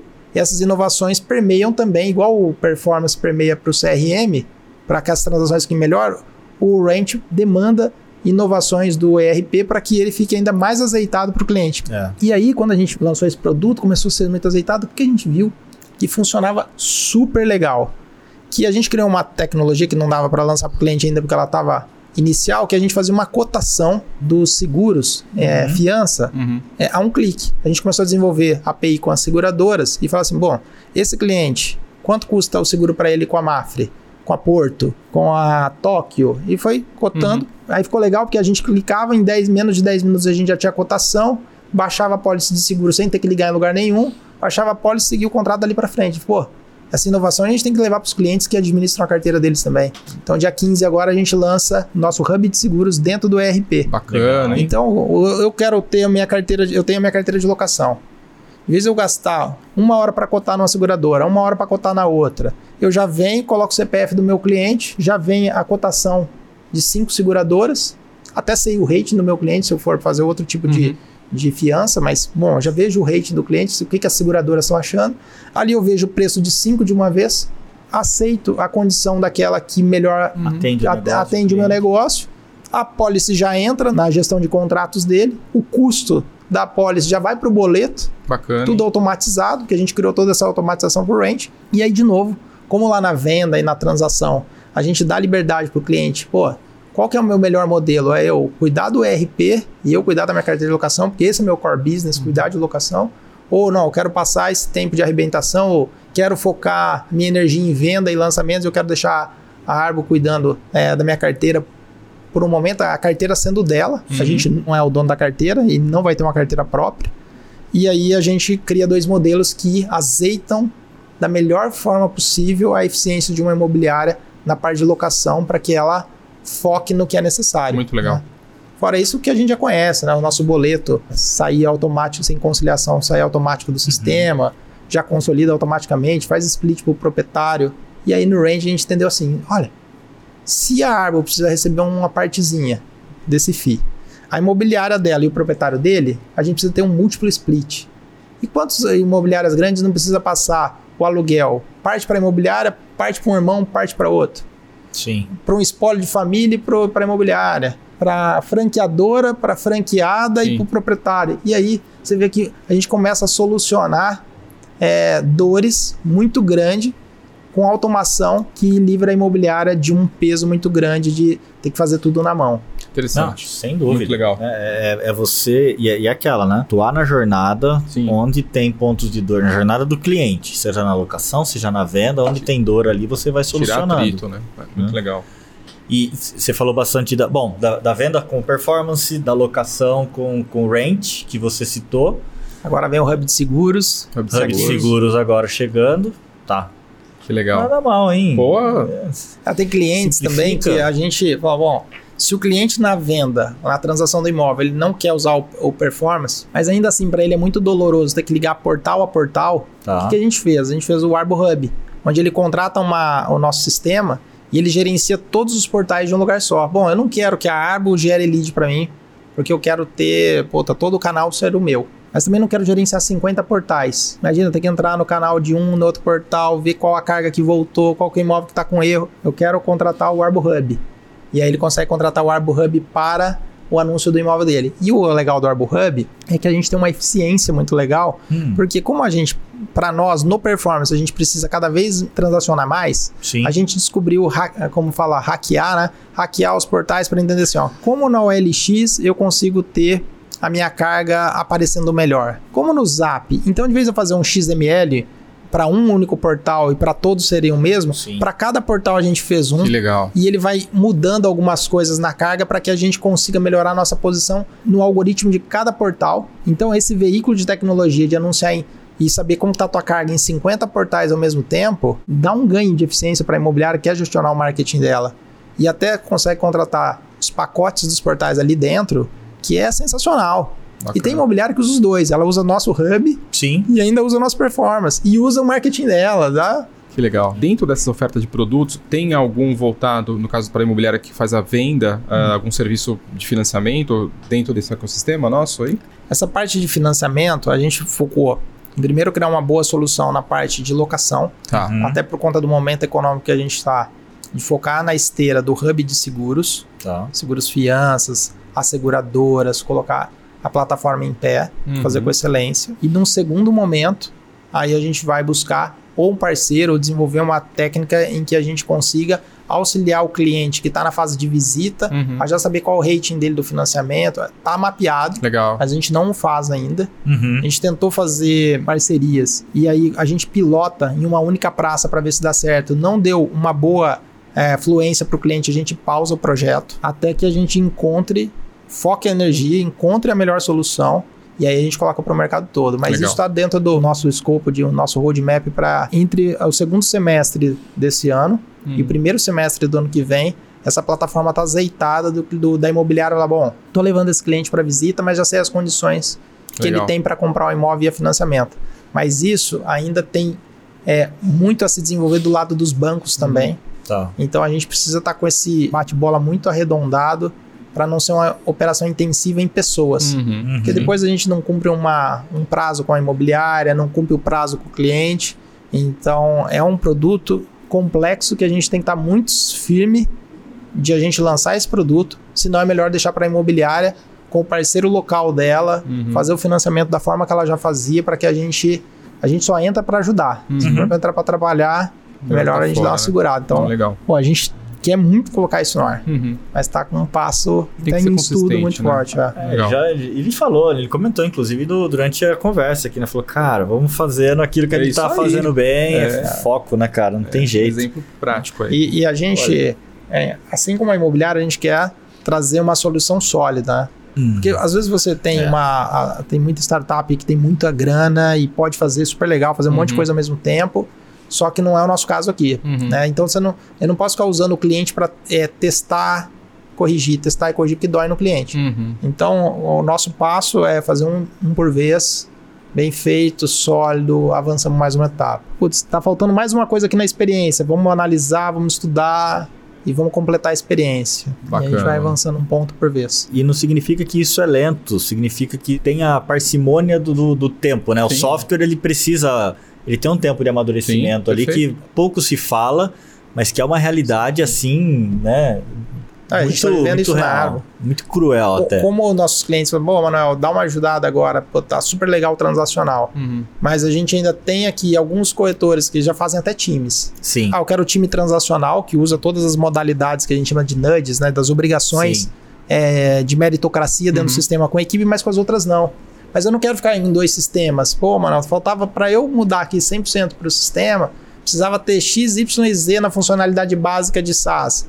E agora a gente entendeu que é a hora para a gente sair do, só dos clientes que querem fazer essa disrupção, mas ainda assim eles ficam com dor do transacional. A gente está evoluindo muito nas funcionalidades básicas de um sistema. Então, de vez a gente ter saído de um sistema tradicional para um transacional, a gente nasceu transacional e está correndo um pouco atrás do prejuízo Uhum. é, no que se tange a, a parte de, de SaaS. Sim. Mas, falando, mas isso são escolhas. Eu, enquanto imobiliarista, mas de olho fechado, Uhum. eu te falo. Eu, enquanto imobiliarista, o essencial tá ali Uhum. para você transacionar mais. O CAC, trazer lead tá caro Uhum. e você precisa trazer retorno para o imobiliário. Numa época onde a Selic tá alta como tá, cada lead é Preciosíssimo. né? preciosíssimo. Oh. Então, é, entre fazer um- uma escolha entre o, o modelo an- anterior e o modelo transacional, onde eu tenho que sair de uma taxa de 1% de venda para 2% de venda, eu prefiro estar no 2% de venda. Uhum. Ainda que doem algumas coisas. Uhum. E a gente está correndo para cumprir com essas, com essas que eu julgo menos. Eu julgo menos necessário. Eu, Uhum. enquanto imobiliário. Manuel, você, Manuel imobiliarista. De fato, eu vou na árvore. Uhum. Mas de Uhum. fato, sim. Existem coisas que precisam ainda ter ali, mas de longe dá para fazer tudo que você precisa para eficiência, para a jornada do cliente. O resto são costumes da imobiliária que ela consegue se adaptar ali dentro, Uhum. sem, sem Mas você ali. põe dinheiro no bolso dela, né? Sim, vai pôr o dinheiro no bolso. Mas olha, e esses, e esses pelo em ovo que eu, eu acho muito botão Uhum. em software, é, ainda que a imobiliária queira, a gente está fazendo. Sim. E a gente fez um roadmap bem tranquilo. A gente separou uma equipe da empresa Uhum. e vai levar até o final do ano para fazer. A gente mapeou 82 funcionalidades básicas de um CRM tradicional, que não era a nossa pegada, Uhum. que a gente falou, vamos decidir, vamos implantar isso aqui dentro do sistema. E a cada trimestre a gente entrega um pacote. Já tinha muitas básicas, mas faltavam 82 ali. Coisinha de um botãozinho que faz isso, um relatório que faz aquilo, e a gente está fazendo isso e entrega até o final do ano. Aí a gente tanto tem um sistema transacional, quanto tudo que um sistema CRM tradicional tem, Sim. a gente vai ter também. Muito legal. Muito bom. Cara, e me conta uma coisa, você saiu de uma. trabalhou durante um bom tempo numa imobiliária. E como é que foi criar uma cultura de empresa de tecnologia? Pô, que legal. que legal. Legal.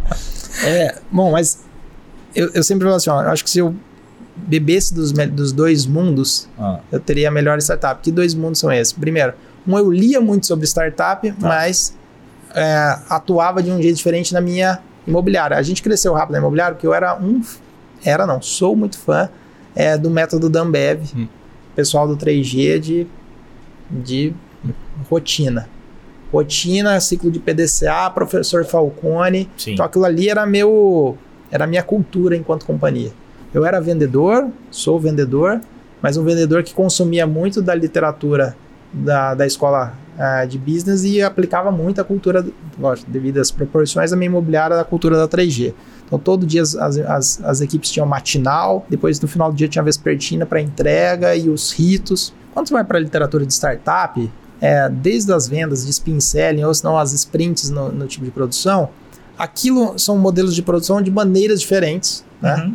Um, um- vou falar, um, um, da década de 90, 2000 era mais Jack Welch da vida, né? E aí você vai para as startups é, muito focado na parte de growth, nessa parte de, de ter metodologias ágeis de construção. Sim. E, putz, me fugiu um nome agora. E tem o High Output Management do Andy Groove. Andy Groove. Andy Groove. então. Então, tento fazer um misto entre é, o Falcone e o Andy Groove. Ah, Então a gente Nada tem as, mal, as- as solu- as soluções rápidas ali que eu fui aprendendo muito com o time também. Quanto Sim. mais vai trazendo pessoas para o time, produteiro, é, o pessoal de tecnologia, eles vão te ensinando é, metodologias.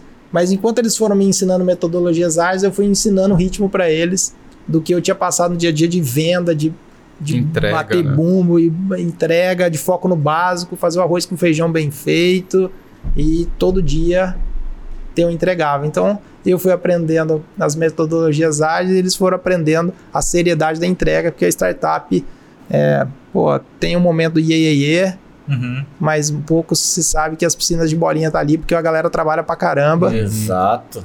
e só tem aquela piscina de bolinha ali porque o pau tora. É, e se não tiver entrega, né? Você É, tem hora da verdade, né, horríveis cara? vão acontecer, né? Mas é horrível isso, horrível. É horrível. Ah, mas foi bacana aí. E hoje vocês têm quantas pessoas lá? Ah, nó- agora, se fosse falar assim, se fosse segmentar a vertical que veio da Arb da Superlógica agora juntos, né, da Sim. parte imobiliária, somos 250 pessoas Bacana. no time. É gente pra Dedéu. É, o sonho é grande. É, o sonho é grande. O sonho é Olha, grande. tem coisa pela frente que aí a gente começa a entender, ó, se a gente está fazendo toda essa parte do mundo de imobiliárias, a pessoa depois que loca, ela compra, ela vai para dentro de um condomínio e a- nós somos empresas agora do mesmo grupo, onde a Superlógica é a maior empresa do setor condominial do Brasil, onde a gente tem um ecossistema todo ali, a gente passa a falar não só de um sistema ecossistema imobiliário ou de um ecossistema condominial. Acho que tem que se esperar de nós aí e a sociedade tem que cobrar da gente é como a gente faz esse mundo convergir para me dar melhor experiência. Imagina você, como locar um imóvel e não precisar agendar a tua mudança. Uhum. Ou você chegar no imóvel, você já está cadastrado na portaria. Eu estou na portaria, entro na outra e já consigo usar o aplicativo que eu vou falar com os meus vizinhos, ou que eu vou agendar academia, ou que, eu, que o meu condomínio já chegue por ali mesmo. Então, assim, o que, que pode vir desse mundo de união entre o condominial e o imobiliário que passa a ser o lar? Né? Eu acho que é esse ecossistema de lar, de vida das pessoas, que é o sonho grande aqui que a gente vai desenvolver para os brasileiros. Você até se antecipou uma pergunta que eu ia te fazer, né? É, mas essa questão da visão, né, como grupo Superlógica, cara, é isso mesmo que você comentou. Mas falando ainda do, do mercado que você mais conhece, que é as imobiliárias, né? Assim, o que, que você acha que ainda tem para percorrer, né? Falando de business, né, de digitalização, de, enfim, de toda essa transformação e o momento que a gente está vivendo, até por conta da, da pandemia, né? Que as uhum. pessoas realmente consumiram e estão consumindo cada vez mais o digital para onde que você acha que, tem, que as imobiliárias têm que olhar? O básico no sentido de, putz, ter uma aplicação, ter um sistema, né, ter um CRM, uhum. é, tá claro, né? Isso acho que, uhum. putz, tá lá atrás já tava para você, né? Mas para onde você acha que as imobiliárias têm que começar a olhar mais, dar mais atenção no negócio dela? É, eu acho que o espaço para falta de meritocracia é cada vez menor. E quando fala de meritocracia, se você não é, especifica, não é bom naquilo que você faz, não diz não, olha lá, eu disse sim para incorporação, me lasquei, né? Uhum. E quando você começa a, a nichar, você faz melhor aquilo.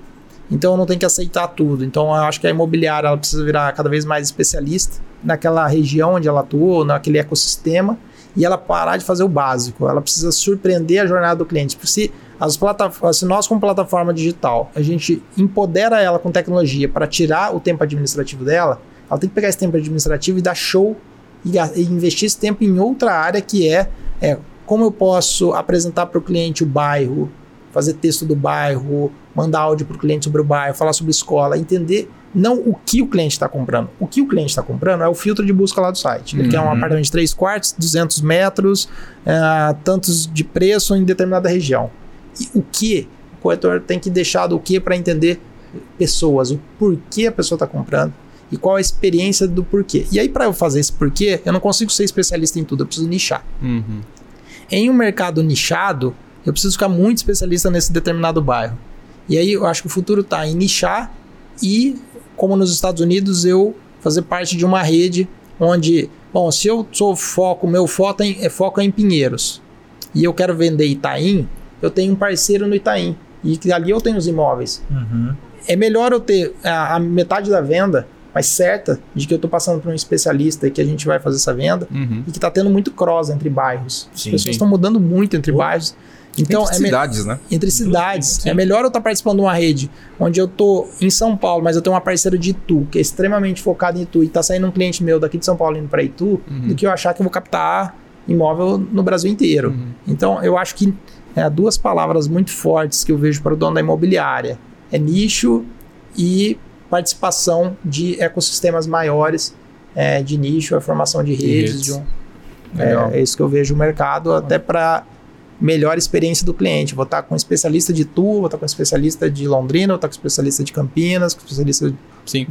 Mas, e agora, você que conhece bem esse mercado, uma coisa que eu vejo como consumidor, né, Manuel, Baldini, assim, é que muitas vezes o, a imobiliária ela se preocupa muito, o corretor, só com aquela transação né? Uhum. Mas a gente vê que assim, as pessoas elas têm uma jornada ali da vida delas e, e fases, melhor dizendo, fases da vida dela uhum. E que é, hoje ela contratou uma imobiliária para fazer a transação, amanhã ela muda, ela contrata outra. Você não tem é, talvez um, um, um, acompanhamento, né? Um cara, uma pessoa de confiança, uma imobiliária de confiança. Muitas vezes o proprietário tem, né? Porque ele coloca para alugar, Sim. mas né, o, o, o, vezes não tem ou, ou enfim, você não tem um cara próximo. Né? Mas né? aí que tá, como o que eu falo desde o começo aqui da nossa conversa, uhum. diferencial tangível competitivo. Se eu tenho um diferencial que eu estou dando para o proprietário, o problema é que eu quero dar esse. Tipo, não é culpa da imobiliária e não é culpa uhum. do corretor. É culpa do modelo de negócio que a ele foi aplicado. Porque o dono da imobiliária ele passa 80% no administrativo. Se você conhecer de fato a jornada de um corretor de imóvel, ele passa 80% dele fazendo coisas administrativas, subindo imóvel no CRM, cadastrando o cliente no CRM, fazendo plantão, é, fazendo, tirando foto, subindo foto, tratando. Ele faz tantos trabalhos administrativos, mas de fato ele foi contratado pela habilidade comercial dele e ele uhum. passa 80% no Pareto fazendo coisas administrativas. Agora, se eu contrato uma plataforma transacional, e aí que tá eu vendo muita a diferença de eu preferir a Arbo do que outro uhum. CRM. Se eu contrato uma plataforma transacional, em que o corretor vai ficar focado na experiência do cliente, volta a devolver tempo para o corretor, Perfeito. fazer relacionamento. Sim. Que é relacionamento? É entender o porquê o cliente está comprando, Sim. o porquê ele comprou, falar com ele após a venda, A minha segunda venda está na primeira venda. Uhum. Que se o proprietário vendeu, eu posso amarrar uma outra venda Perfeito. É. e assim se desenvolver. Agora, não é culpa do corretor. Uhum. Com as ferramentas que ele tem, não é culpa dele. Ele foi contratado para fazer coisas comerciais, mas dão a ele trabalhos administrativos. Uhum. Enquanto você não desonerar ele tempo de, de tempo administrativo, ele não vai dar uma boa experiência para o Entendi. cliente. Muito bom. Bacana. Muito Tem que legal. mudar ali, né?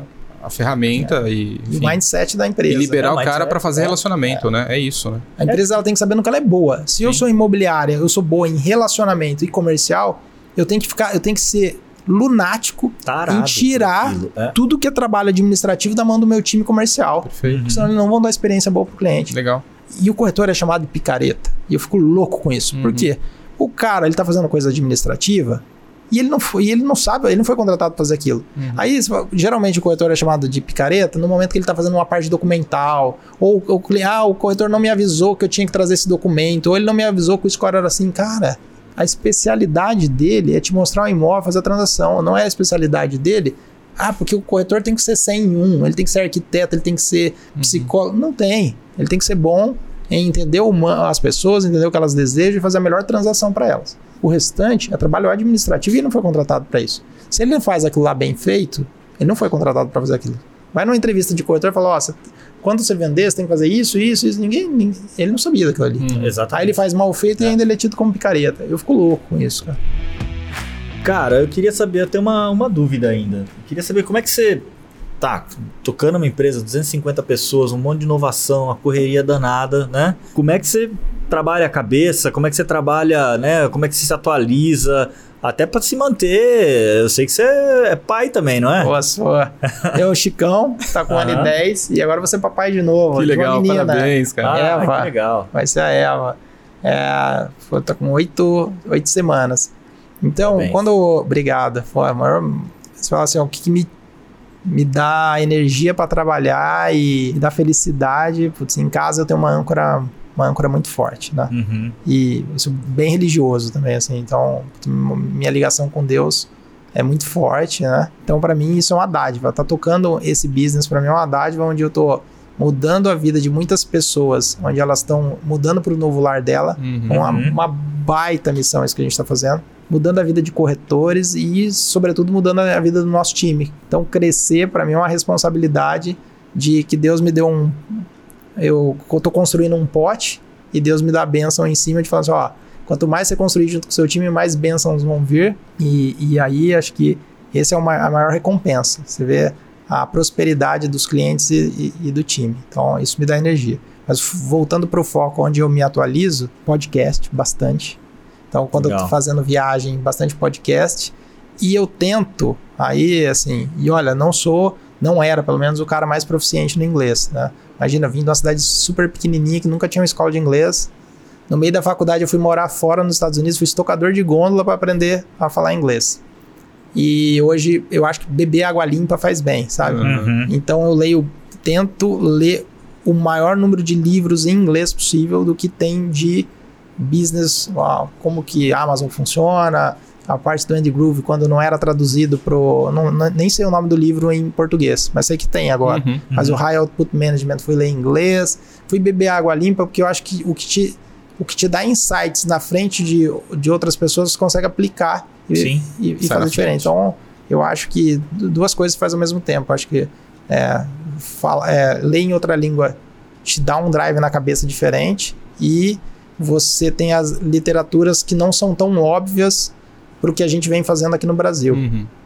Depois que você vai lá e copia uma outra empresa que foi lá e fez uma determinada prática, você já está atrás. Uhum. É melhor você ler e você trazer a prática para cá. Então, Sem dúvida. então Muito acho legal. que eu tenho, tenho bastante isso. E, cara, no começo foi super difícil. É muito mais. Putz, já trabalha pra caramba. Ainda você vai pegar um livro em inglês pra ler, é muito mais fácil lendo em português, né? Aham. Mas eu tento me policiar e. Se desafiar. e- se- Me desafiar e ler no inglês, porque eu falo, tô fazendo duas coisas ao mesmo tempo, aprendendo e bebendo água limpa. Muito bom. É, e não Parabéns. tem jeito, né, cara? Referências de primeira Sim. linha. Pô, Hoje a gente tem, tem mais lá fora. e né? um Fica acesso mais, fácil, Sim, né? não, Com tô, certeza. não tô Não é dizendo desmerecer, que o Brasil né, é. Mas, pô, a gente tá. A gente tem que é, entender que nós estamos passos ainda que os Estados Unidos conquistou, que Israel conquistou Sim. é, na parte de tecnologia que nós ainda não. Uhum. Então, pô, tem que Dá um braço um terceiro país aí, a China conquistou. China, é que é. lá a gente tem pouco Pô, acesso ainda sim. à informação, a como, né, a- tem acontecido. É engraçado, mas Né? os podcasts que eu mais escuto e a Ah. nossa referência é, no mercado é uma startup muito semelhante à Argo. Ela é chinesa e a gente escuta muito podcast dos chineses, mas o ing- em inglês, né? Inglês, o inglês aham. deles é bem, bem legal. É igual o nosso brasileiro aqui, tem o, tem o seu sotaque. No começo eu não. Puta, o que, que será que esse cara tá falando? aqui? Mas Aham. depois pega o jeito. Legal, bacana, Manel. Muito, Muito bom. bom. Muito bacana, Isso Manel. aí, Legal. cara. Ô, prazerzaço estar aqui, hein? Uma honra Só receber teve você, fera aqui, ó. Que chegou hoje, Aí, mas... chegou mais um. Não, mas acho legal. que, cara, que parabéns pela história, parabéns pela Obrigado. trajetória toda, Verdade. né? Eu tenho certeza que aquilo que você está construindo ainda está no comecinho, né? É, acho que já fez um marco, já fez um, já marcou um golaço, né? Mas acho que tem muita E bola juntos somos rede. super, né? É, Juntos somos super. Não, eu tenho certeza. Esse cara aí, como que é? Meia Avião, né, direita. cara? meia, meia direita. Eu conheço os meia direita. Não é? era volante. É. Eu acho que no seu time eu não jogava, porque você jogava com o Fernando. né? É difícil, né? o Fernandinho, o cara era bom. O cara é bom. O cara é bom. o cara é bom, já dava pra saber que ele ia ser jogador lá na categoria Lá de atrás. base. Pô, Bacana. diferente. Isso aí, cara. Ó, Muito bom. Muito bom. valeu, gente. Valeu, valeu, Mané. Obrigado. Pessoal, esse foi mais um Superlógica Talks, o podcast de empreendedorismo e tecnologia da Superlógica. Se você conhece algum empreendedor, alguma empreendedora tão boa quanto o Manuel, poxa, comenta aí no, no- no nosso vídeo, deixa nos comentários que nosso time vai atrás da pessoa para trazer ela aqui, para sentar com a gente e compartilhar as histórias, compartilhar a experiência que, que, que, que viveu, a trajetória, para cada vez mais inspirar empreendedores e empreendedoras nesse Brasil inteiro. Se você gostou, clica no sininho, dá um joinha aí pra gente e até a próxima quarta. Até Valeu, mais. Valeu, gente.